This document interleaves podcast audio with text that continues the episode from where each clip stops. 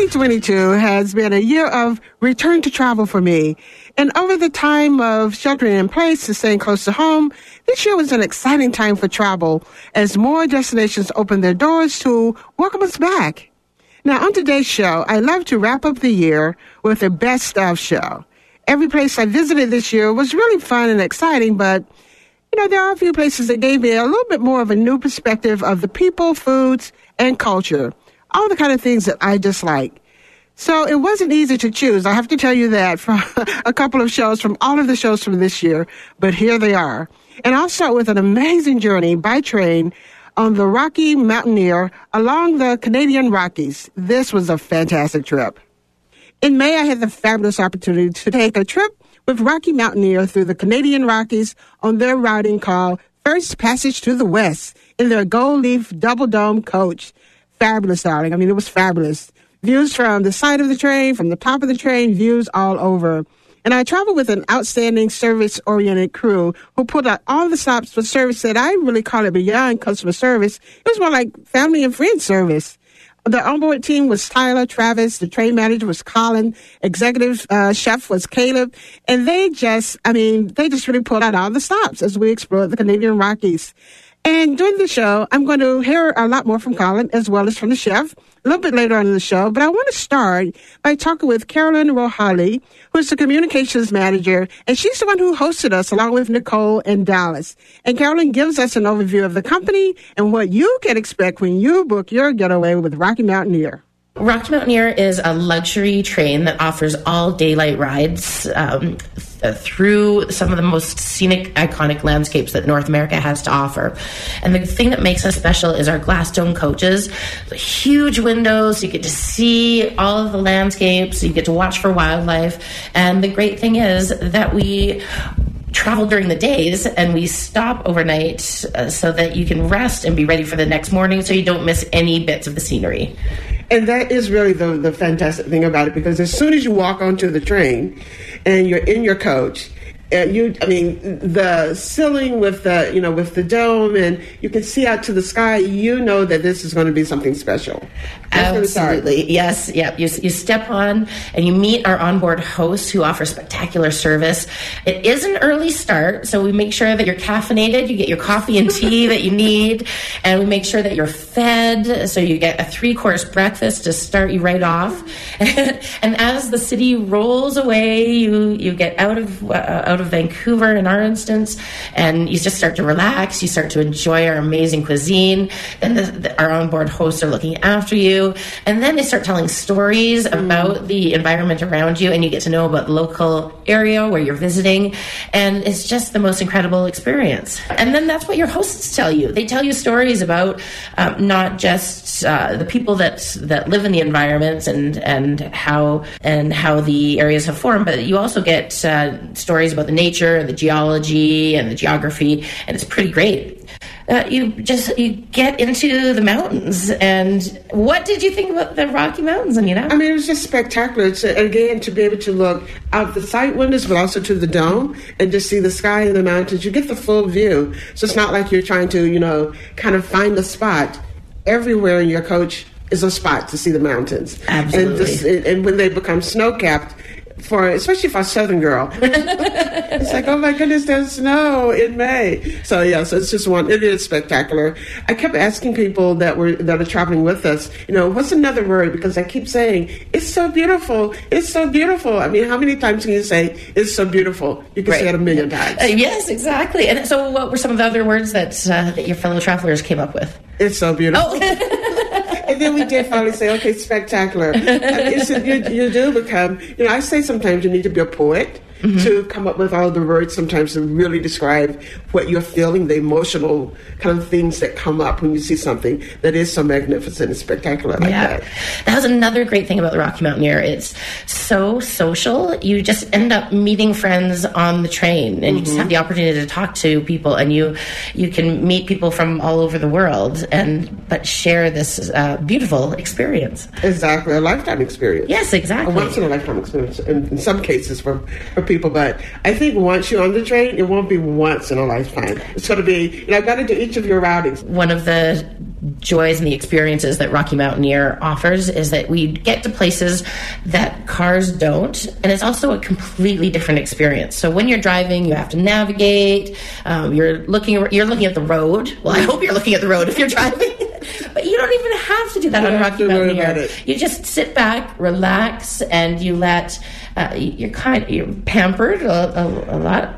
because you start to feel like family, even with the crew. You know, you mentioned how you get to know, you know, the fellow passengers, but the crew as well, and you start to feel as though, well, Colin's like my brother. That's exactly what I was you know, and too. you know, the chef, you know, Caleb is like, that's my brother over there. So you do get the feeling as though you are part of a family. It's it surpasses what you would call customer service.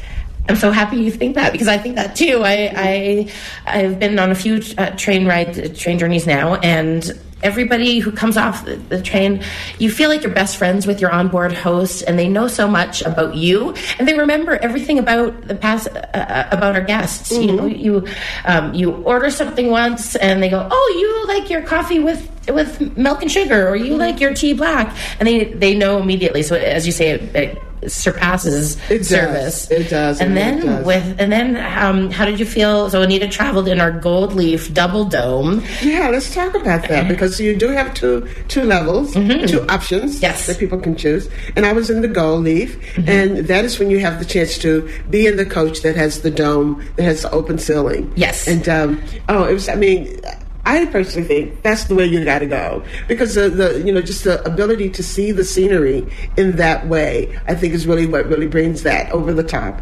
And then you get a little extra service, but the silver I believe is is, is equally you know I mean there's no Oh, absolutely. yeah, there's no reason for someone to think, well, if I can't, you know, budget in, you know, the gold leaf, that silver is definitely there as, as their option. Yep. So you still get with with uh, both silver and gold leaf. You get incredible views, our friendly service, and our amazing cuisine. And everything's been delicious. So we get breakfast and we get lunch on board. And not only just breakfast and lunch, but the, an entire three course breakfast and lunch with absolutely. snacks in between. With snacks in between, absolutely. and drinks. You get so many beverages. You're you're you're always happy and looked after.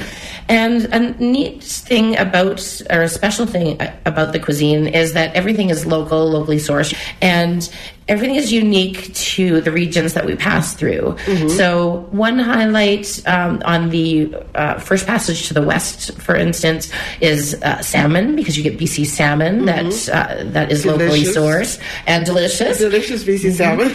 and uh, with our U.S. route, the Rockies to the Red Rocks, uh, there is one particular dish that everybody goes crazy, crazy for. It's the biscuits and gravy. So south, southern, and it's a huge hit. So, and we also serve the um, local beverages. So you really get a taste, literally, of the area that you're traveling You, through. you really do. In the menu has several selections. So if you're vegan, gluten free, those type things, all of that is taken into consideration so that you don't have to feel as though, well, you know, if I don't like, well, I'm talking so much about salmon, well, is there anything else? But yeah, there's chicken, there's beef, there are all types of options. So you do have many options. It's not just one or two things on the menu, it's quite an extensive menu. It is, and it's just such an amazing treat. And it, everybody is amazed to know that on our Canadian routes we have full kitchens, um, otherwise known as galleys, and uh, and and the chefs are preparing the meals for you. So it Prepared really to order. prepared to order. Yeah, and then and then uh,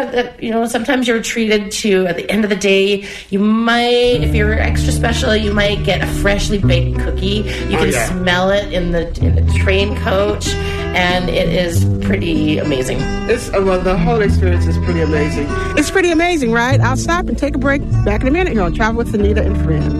If you miss the train I'm on, you will know that I am gone. You can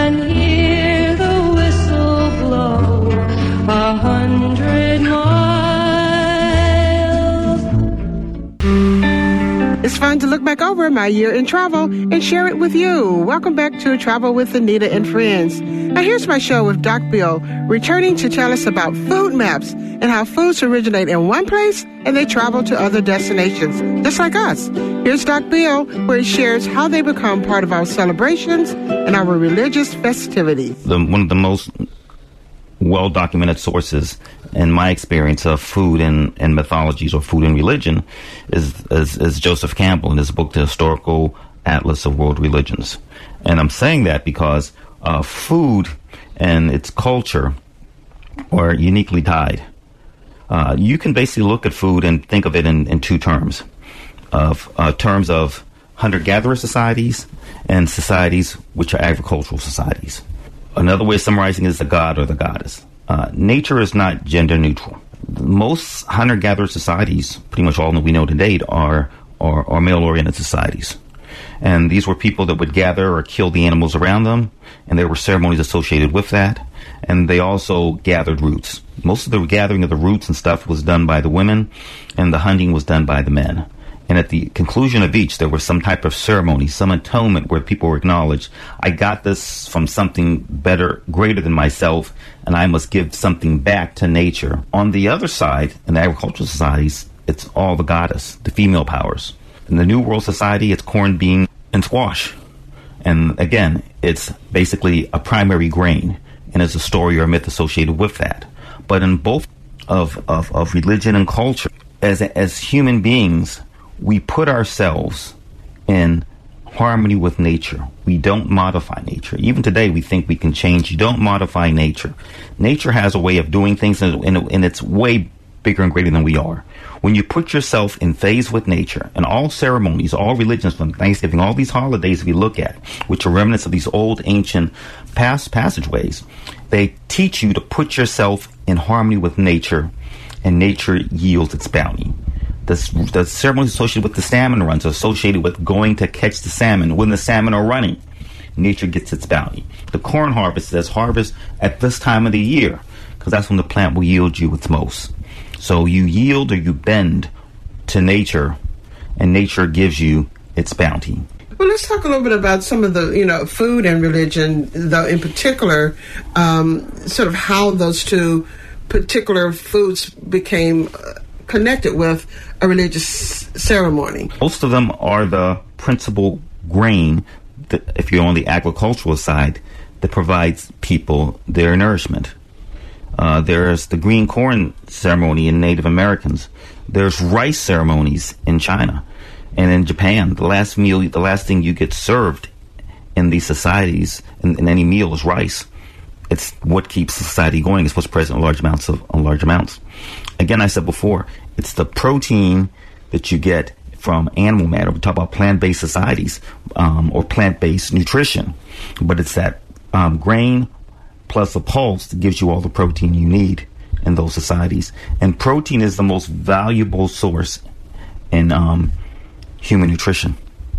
And if you want to learn about a lot about human nutrition, what to eat or what not eat, but many diets, the best source um, you can go to nutritionists, but I, I, I say the people who I find know the most about nutrition are hunters and farmers because they have to prepare the food and they learn what goes into the food is what you get out of the food. Mm. And unless you're a nutritionist to spend some time on a farm to see what happens or some time out in the field hunting, sometimes that connection is lost.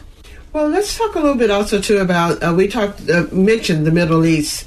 Uh, what are some food items that have come out of the Middle East that are now in other places, and we feel as though, well, that's a traditional food that we, we eat there, but actually it originated in the Middle East. Well, their beans and their wheat, for instance, um, a lot of the a lot of the grain dishes we think about, the rice dishes come from there.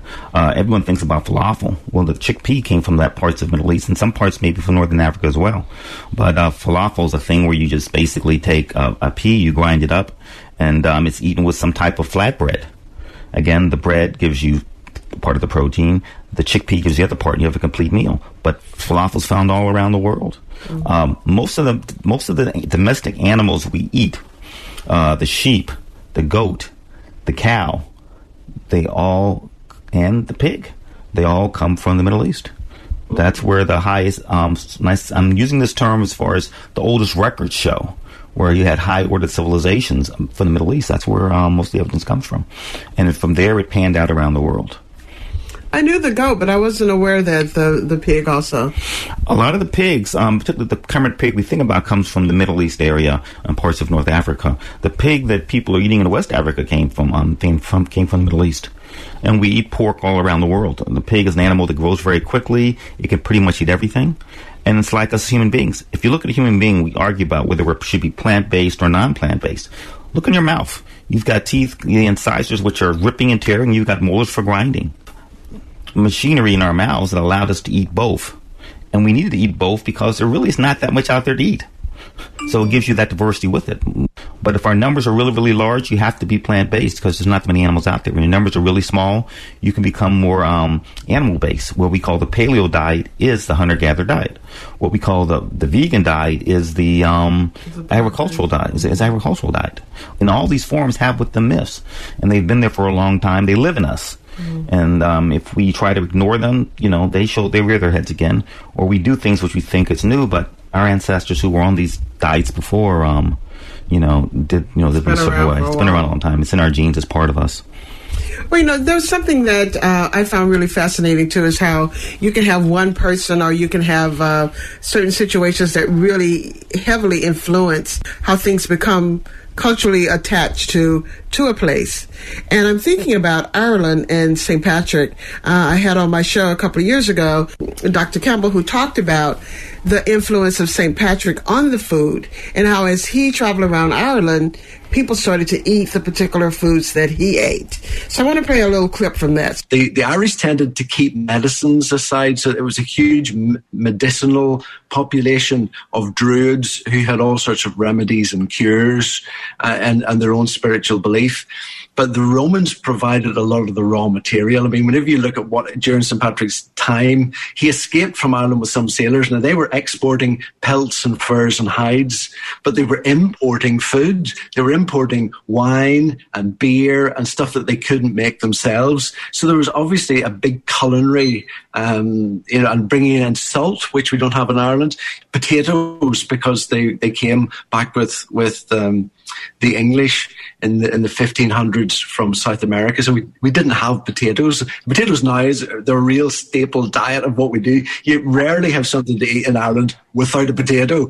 But of course, back in Patrick's Day, there were no potatoes, so they were they were eating other things. Pretty fascinating, huh? It is. I mean, Ireland's a great society and culture to look at. A, a potato can grow. You can grow large amounts of starch in a potato field than you can in a wheat field. Um, and so people really adapted to that. Small farmer can grow a lot of potatoes. They store fairly well, and you can have them eat very, very well. The problem is they don't store as long as, as um, wheat does. And the other problem was is it was mostly a monocrop. So when something happened, you had many varieties of wheat and barley over in the New World, but you only had very few varieties of potatoes. So when the blight hit, uh, that crop got devastated, and people were used to eating that crop in large in large amounts. And when that was your principal form of a carbohydrate, uh, you got starvation. Well, I want to go back to something else that you said a little while ago, too, um, and that is that the tomato. Uh, we think of that as being uh, associated with Italy and Italian food. So, where is the tomato from? Tomatoes are from the Mexico area. The New World had a hesitancy because some people thought tomatoes were poisonous because they're a member of, of, a family, which is the nightshade family, same family as potatoes and um, other crops like that. But they they aren't. They grow very well. They're actual plants that grow year round in that climate they're from. Wow, you know, I always love having Doc Bill on the show. And this year I was able to bring him back for a couple of shows. Actually, this was Food Maps Part 1. There was a Part 2 as well. So I want you to go over to my website, travelwithanita.com, and listen to the whole show of Food Maps Part 1 and then Food Maps Part 2. Now, when I come back, I'm going to share another one of my favorite shows from this year where I talk with food expert Jessica B. Harris, who wrote the book High on the Hog that became a series, a docu-series on Netflix. And she talks more about food in her whole segment. But on this one, I share when she talks about how African uh, foods influence American cuisine.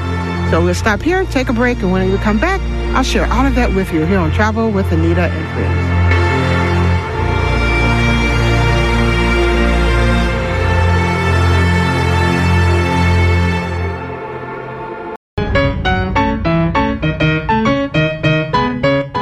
Legacy is not just what we pass down to others, it's also traditions, culture, and ways of life that can cross oceans. Welcome back to Travel with Anita and Friends. My guest, Dr. Jessica B. Harris, is a culinary historian. She is also the author of the cookbook High on the Hog, which is now a Netflix docuseries. And in this segment, she shares how the country Benin is also a large part of the human cargo trade. And she shares how and why this docuseries was filmed in Benin. Tell me about Benin and why it's important to the black food history and to us as enslaved people. Okay, um, beware and take care of the Bight of Benin. There's few who come out, although many go in. That was what the sailors used to say. The Bight of Benin was the largest of all of the slave exporting places. Okay? It wasn't Senegal. It wasn't Ghana. It was Benin. And it was one of the latest places. We're talking well into the 19th century that this happens. It turns out that there were well there were a lot of, of, of wars between the Ewe and the Igbo and the Yoruba and for for primacy, you know, power. And because of the wars, you know, they lost. Whoever lost the battle was coming over here. So that happened, and they were um, a lot of the people, and they talk about this in High on the Hog, the docu series. If you listen very carefully, when the African historian is speaking, he says we were complicit. Hmm. He says that it's shameful, but we were complicit, mm-hmm. and that's part of it too, mm-hmm. and that's part of the story in all of those places. Exactly. that complicity with Europeans hmm. that means you've sold your brother or your cousin or your cousin from across the way over there. Mm-hmm. Um, and that's how the process worked. So Benin is an extraordinary place because it has a very alive sense of some of that. Mm-hmm. I know that many people here are from Senegambia, Sierra Leone, Liberia, that area because it was rice growing. But Benin in another kind of way because of the sheer numbers. It just stops you for a moment, It doesn't it? definitely will take your breath away. Yeah. It stops you for a moment. I mean, and I know that when when the producers, Karis Jagger and um, Fabienne Toback, were talking with um, Roger Ross Williams about where to go to film this thing, um, none of them had had any real experience of that western part of the continent. And because it is less well known, a lot of African Americans know Senegal. Mm-hmm. And they know the House of the Slaves, and they've gone to Goree Island, and they got that one. Not quite as many, but I think today a lot more are knowing Ghana and Cape Coast and Elmina, and they've got that one. Mm-hmm. Very few know Benin. Mm-hmm. That was also the reason to go film there. And there was that road in the film too that you're walking down mm-hmm. that it's the same road that Yep. they would have traveled. Red Laterite Road. You know, people talk about the red clay of Georgia. Yeah. Imagine you've been on this thing that is bouncing you up and down, and you in mm-hmm. people's poo, and it, it's unspeakable. Yeah. And you get off, and a lot was designed to disorient you. Yeah. Uh, and you see the same damn red clay. You know, where did I go? What, what happened to me? So there is all of that wrapped up in it too.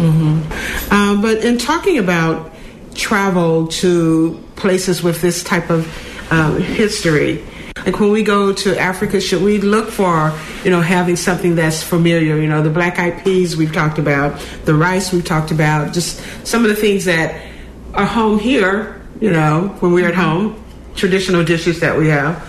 Those are the kind of things would you suggest that to get more of that um, involved, connective Right. experience? Right. Okay, here's several things. First of all, we all generally speaking talk about Africa. it is a continent. Mm-hmm. And as a continent, it is so extraordinarily diverse. Um, you may remember the, the children's story about the blind man and the elephant. Yeah. Okay, somebody grabbed the leg and said, Oh my God, this is a tree trunk. It is like a tree trunk.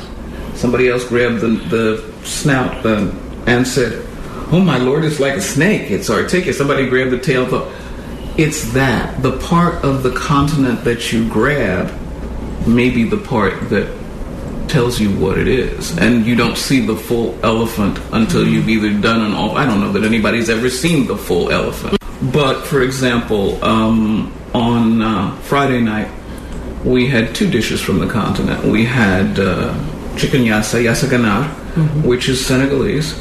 It is not just Senegalese, and here's how we start to drill down on the continent. Yassa ganar is Senegalese, yassa, the dish, ganar, chicken. Yassa ganar is from the Casamance region of Senegal, so we've drilled down even further. further. So we now have West Africa coming down to Senegal, coming down to um, the Casamance. And the Casamance is the southern part of Senegal. It is the rice growing part. It wasn't served that way on Friday, but traditionally that is served over white rice. The other dish that we had was the um, jollof rice. And uh, jollof rice is probably also Senegalese in origin. It is, I suspect, uh, a variation on chebujen. Chebujen being the national dish of Senegal. Chebujen is that rice, but that rice is served with vegetables and fish It's cooked in it. So that you've got um, a kind of fish that's called a dem, and it's a it's a flat fish. It's a a flaky flat fish, um, and you serve it in steaks. You've got a filling uh, that is garlic and parsley that would be cut into little pockets in the fish, and then it's served. That red rice has the fish. It has little baby eggplant.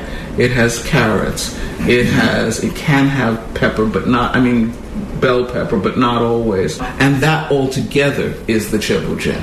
Okay. And so chebujen is the national dish of Senegal. And the chebujen then um, morphs and travels within the African continent. And it goes south. So it goes to um, probably Ghana and Nigeria, where it becomes jollof rice. Why jollof? Because in Senegal, the Jollof Empire is located or mm-hmm. was located, spelled slightly differently, mm-hmm. but you've got that. So it takes the name of the empire, mm-hmm. the empire of the Wolof people, which was called the Jollof Empire. So it becomes Jolof rice, which means if you think about it, they're already acknowledging where it's from because it's Jolof Right. rice. Okay, so that's what happens there. And then that, if you start to think about it, and if you remember it from Friday, crosses the water, and over here becomes, you know the answer, Red rice. red rice. There you go. So that's that's how that thing goes. And you take it down to Louisiana and put some chicken in it, and you got jambalaya. Mm-hmm. So all of those things are, you know, how Yeah. that works. Yeah, it's really interesting to kind of follow the foodways and the, how, how it changes and adapts to you know the different cultures. Indeed. When we think of, of all of the study and the work that's being done on food, where do you want to see that go? Ideally, I would like food to bring us together. Um, we are getting increasingly apart. And food has the potential to bring us together. I think that's one of the things I would like to see food do. But I also think I want food to inform us.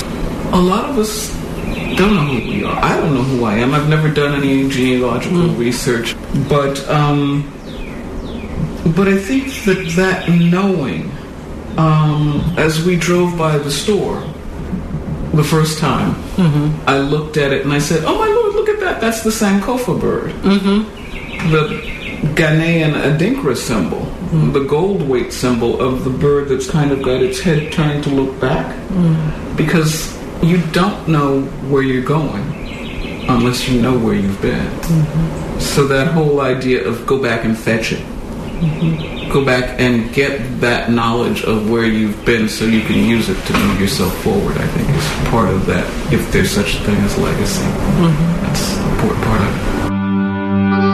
Uh, when you have the opportunity to talk to a world-renowned expert like Jessica B. Harris, you definitely want to take that chance. I'll stop here, and when I come back, Going to talk about another one of my favorite shows where Doc Bill comes back, and we head over to St. Augustine. Here on Travel with Anita and Friends.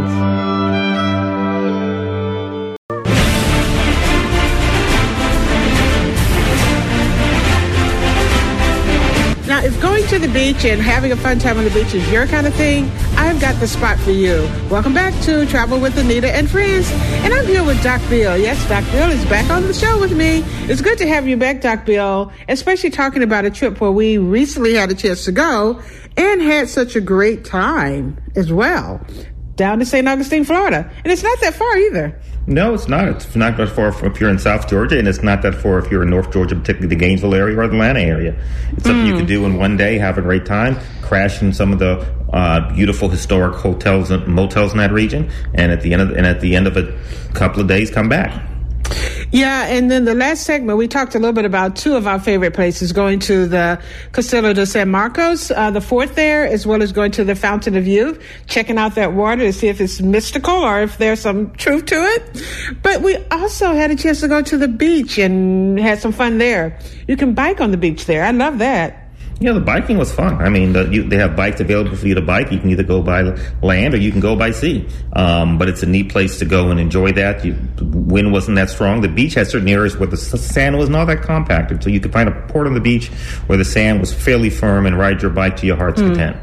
Yeah, that was really great. We're talking about Anastasia State Park where you can go to the beach there.